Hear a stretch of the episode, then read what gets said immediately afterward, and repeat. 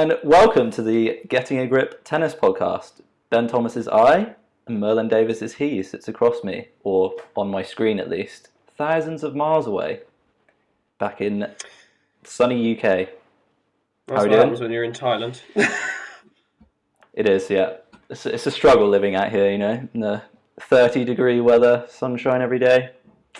yeah, but you did just finish telling me about your food poisoning, so I'm not quite sure uh, it's all all as fun as you paint it to be. Yes, it's, the yin and yang of life, isn't it, really? Gotta take the ups with the downs. Anyway, yes, we are here to talk about tennis, of all things. Um, just gonna, we're basically gonna round up kind of what's been going on in the tennis world recently, so in the last sort of week or two. Where best to start than Russia? Um, not in that way, but with I was going to say, careful, careful with the intro on that one. Daniel Medvedev, of course. That's what I'm referring to. Um, he's better. recently claimed the number one spot in the tennis rankings. I think it's the the first time that one of the big four has not been number one since February 2004. Um, what are our thoughts on this? Is this going to be like a temporary thing, or do we think this could last for a few months, or even longer than that? What What's our feeling, especially with you know Djokovic being out of a couple of tournaments recently? Well, the the Djokovic saga is its own story, so I won't delve into that too much now, especially from the from the pandemic COVID perspective. But what I would say for Medvedev is he is a very special player. Um, he emulates Djokovic in that same way, where you know it, he's an all round player. There's not necessarily a key weakness on his behalf. He moves well, um, and he is quite enjoyable to watch. He's a bit of a character, but sometimes those characters add to charisma, even if they're not necessarily charismatic. People seem to enjoy the fact that he's very eh about winning and very eh about his attitude on court. But like I say, he clearly puts in the time, he clearly works hard. When you're saying, will this last? I don't think Medvedev at number one will last, but I do think it's the end of the uh, of the big four, to be quite honest. Uh, and I'll say the big four, uh, as anyone who knows me will know, I'm a big Murray fan, and I will always believe that it's a big four and not a big three. But as you so rightly say, um, with the end of the big four, I think you're just going to see all of these all these challenges coming through, and I think you're going to see a lot of a lot of different faces. Yeah, I think.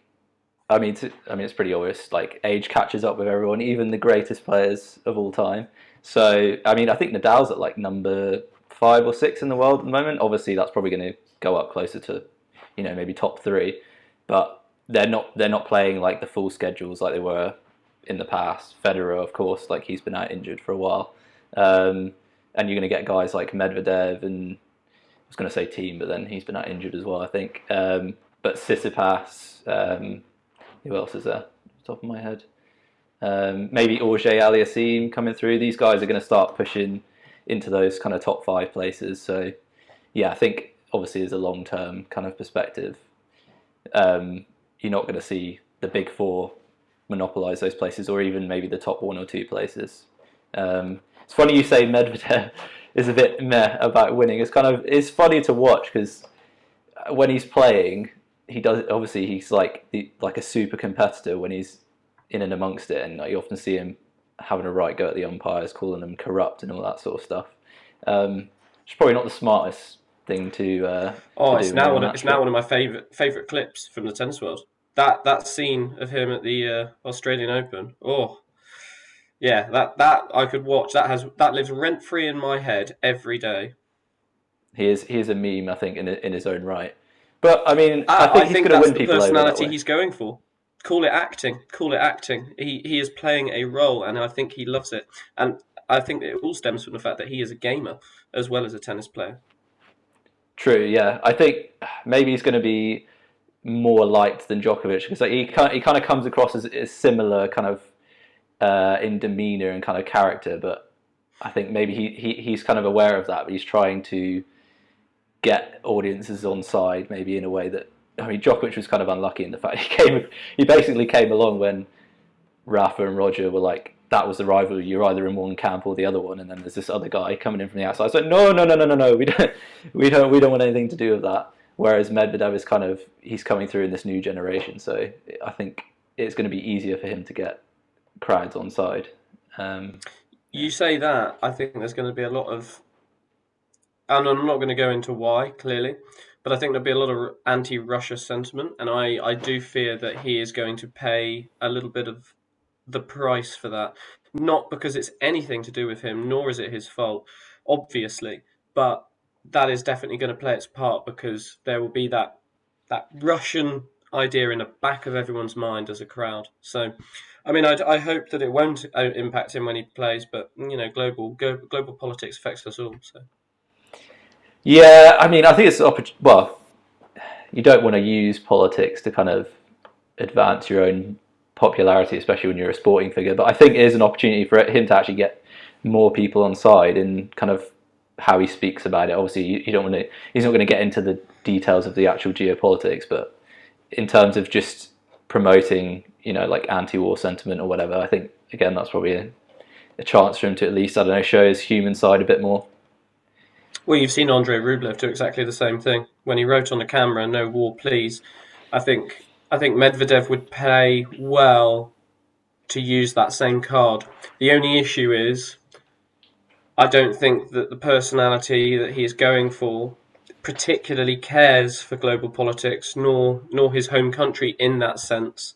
So therefore, I feel that he probably won't play on that card when when it might be in his interests to. Yeah, well, he's. I mean, he he did grow up in Russia, or at least in his his very younger years. But I think, I mean, he's travelled around a lot. I mean, as you do as a tennis player, you know, Yeah, it's would. not you're not going to stick around in Russia for like the entirety of the year. It's probably not the best thing for your tennis game. So I don't know how. I mean, I'm sure he feels connected to Russia, but as much as people who have lived there their whole lives, maybe not. Um, and obviously, tennis is a global game as well. So, yeah, I don't know. Anyway, moving on from trying try to veer away from the the politics as such. keep keep it light. Keep it light. Yes, we have touched upon the, uh, I mean, the traditional big four, if you can still call them that, um, and sort of about their kind of change in schedules, and obviously as they get older, they're not going to be able to play as many tournaments. Um, in terms of Djokovic, should we start with him? He's obviously just recently split with his, I don't know, call him coach slash mentor, Marian Vajda. Um, I think they did split once before, tem- like for a very short period of time. I think maybe 2017. Um, but how do we kind of view that? Do we think is this kind of Djokovic trying to go into like a final phase of his career with a different kind of outlook, or is there something deeper there? What, what do you think? Um, it's an interesting perspective to take when you consider everything else going on in Djokovic's world, and I think everything that's happening with uh, COVID, like vaccines and vaccine passports, the ability to play in these big tournaments, the ability to compete, the ability to hold on to the number one spot, which he has now obviously lost by not being able to compete. I think in many ways, it might be a change in sentiment. I think Djokovic is realizing now that you know he will he will regardless now of whether he beats uh, well Nadal's record at this point. Uh, regardless of whether he beats these records and becomes the greatest player of all time, he will still be considered one of the greatest of all time, without a doubt. You know, it, it's part of that. Well, in this regard, it's part of that big three mentality, which, as you know, is my pet peeve. But in that in this scenario, when you're talking about the goat, you know, it is a big three at that point. The only Mm. problem is the only problem is I think I think that they have had a disagreement perhaps in Djokovic's focus on a tennis over his focus on everything else in his life. Maybe uh, uh, this is just me sort of rambling about perspective, um, and I think that potentially that sort of COVID aspect has, has played a uh, played a role. Um, and as you say, like it's it's coming into that maybe final stage of his career. Like that that might not be the case though, because like I say, you see Federer and Nadal um, pursuing through the years. Um, so you know when you can decide a player's final stages of their career are is completely completely warped these days. But yeah, I, I think that there's I think more than anything, I think it's a, a moral standpoint that may have led to this. And, and been bear in mind, like not everyone wants to do the same thing for God knows how many years or their whole life, um, despite how successful it might be. Mm, yeah, it is interesting because when he did that brief interview with the BBC, which, which was kind of a bit weird because it was like it was just like a three or four minute thing where he was like, "I'm, I'm not ac- actively anti-vaccination, but I'm not getting a vaccination." Um, but yeah, he's kind of he has positioned himself now where, like, his his moral stance is above any of his kind of um, tennis objectives per se. Um, Mm. So yeah, I don't know if that fed into his the relationship with his coaches around him. Maybe, maybe not. Um, but it does kind of yeah, it's it, it does put him in an interesting position regarding his if he does have objectives. To, I'm sure he does to still be the the number one or greatest of all time. Um, it's kind of going to be in tension with that. Um, but actually, having said that, France now have removed the vaccine passport ruling. So it look, looks like he's going to have the green light at least to have a go at the French Open this year. So he could get back on level terms with Nadal. What, what do we think to that? Do we think he's what's his chances versus Nadal's, given that Nadal's had an incredible start to the year that no one really predicted? This is yeah. Again, this is this is the nature of tennis these days, and I think I think the main culprit for the survivability of tennis players into their later years these days, you know, like years that wouldn't have been considered about 10, 20 years ago for the age. Uh, I think the last person that made it to a really deep stage of their career was Radek Stepanek, and who was still able to scalp people quite consistently on the tour.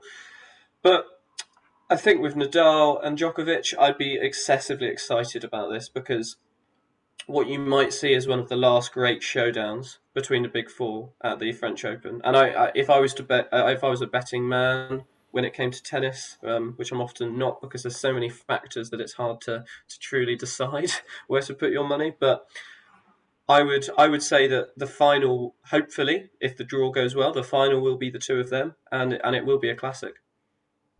Ooh. What about what about Tsitsipas though? He got to the final last year, and have we, have we got? I don't know how Medvedev's going to fare on the clay. He's been improving in, in recent years, but it's hard to say. Um, yeah, I but think I, yeah, I think we're going to see Nadal be truly truly dominant during this tournament. It's his tournament.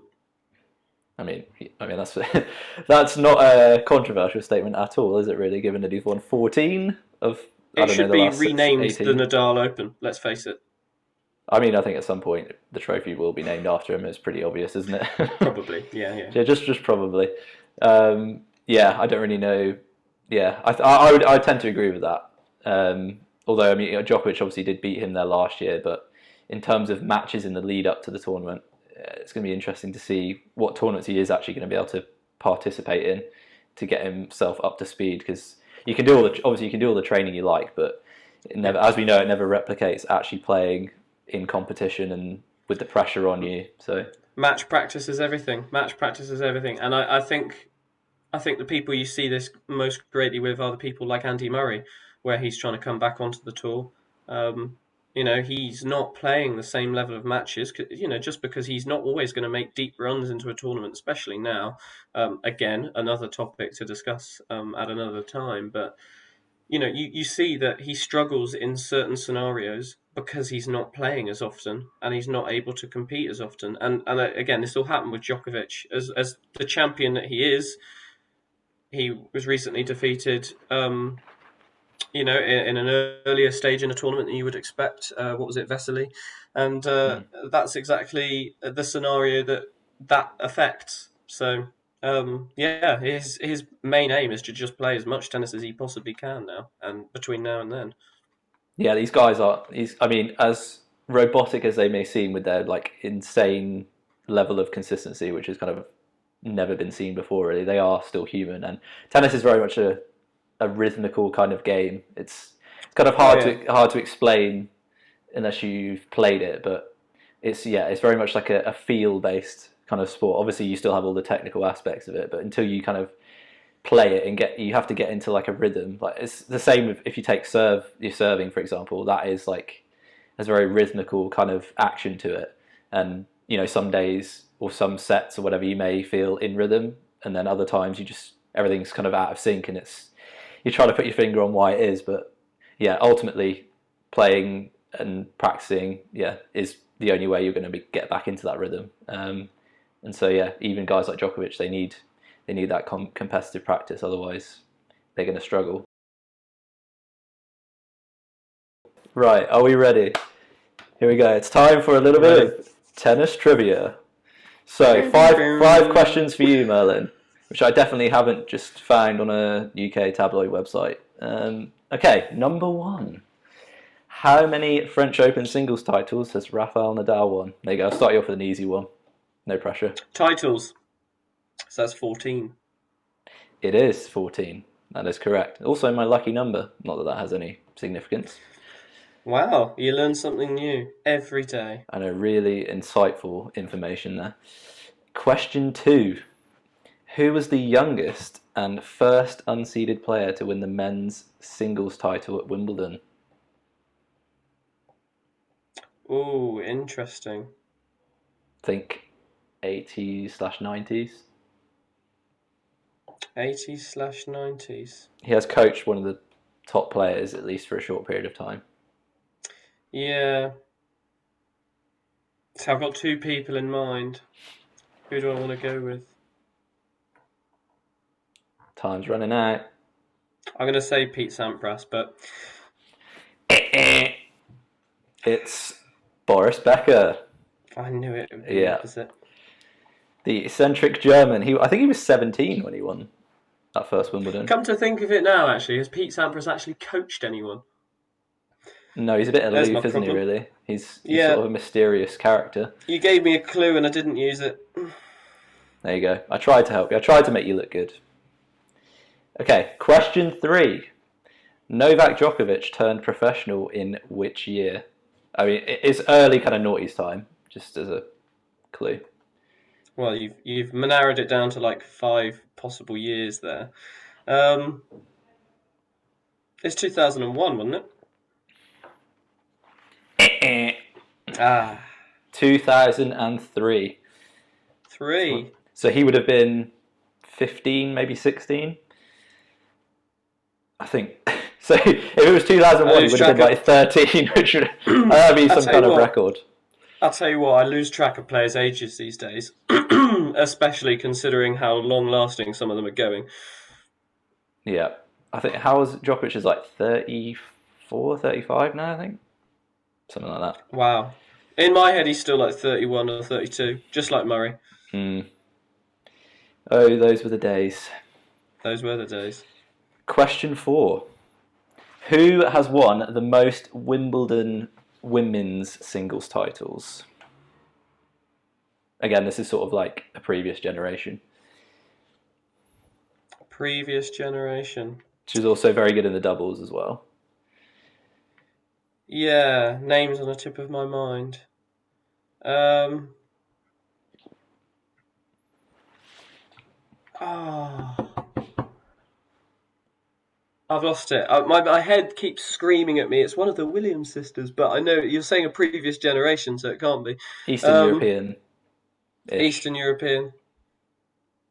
Oh, the names are not at the tip of my head, I can't remember. You're just gonna have to tell me. It is Martina Navratilova. There we are. There we are. I don't know how many she won actually, but a, a, a little story for you. When I was at Wimbledon, I think for the first time back in it must have been like 05, 06 or something, um, I was outside centre court and she came along and she patted me on the head. Oh, Yep. I was how like, old who- were you at this point? I don't know, it must have been like seven or eight maybe. Cute. I shouldn't know how old I was. No, I was just like, who is this woman who's like touching me on the head? This is very strange. And then I realised it was her. I was like, yeah, that's right. And you never washed your head ever again. No, it must have been at least a day till I washed it again. Your parents wouldn't let you. no. Question five, final question. So I think you've got I've got one, One. so yeah. Yeah. My my tennis knowledge currently is quite abysmal. You're going to make the questions really difficult for me next time, aren't you? Oh, you bet. I thought I thought these were reasonable. Anyway, question five. Okay, this one is more difficult. At which hills was the U.S. Open tennis tournament played before it moved to Flushing Meadows? That is a great question. I mean, it it, it is America, so it's not going to be some kind of extravagant name. So just think very literally.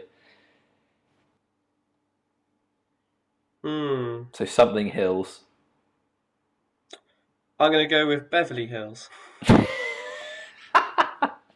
I would love it if that was the case. No, it's actually Forest Hills. Very imaginative. name. Forest Hills. Yeah. Okay. I That mean, sounds like a name. Yeah, it's not a particularly memorable name, that is it? Um, but I didn't know Hello, that my name's Forest Hills. My name's Hill, Forest Hill. Uh, okay. All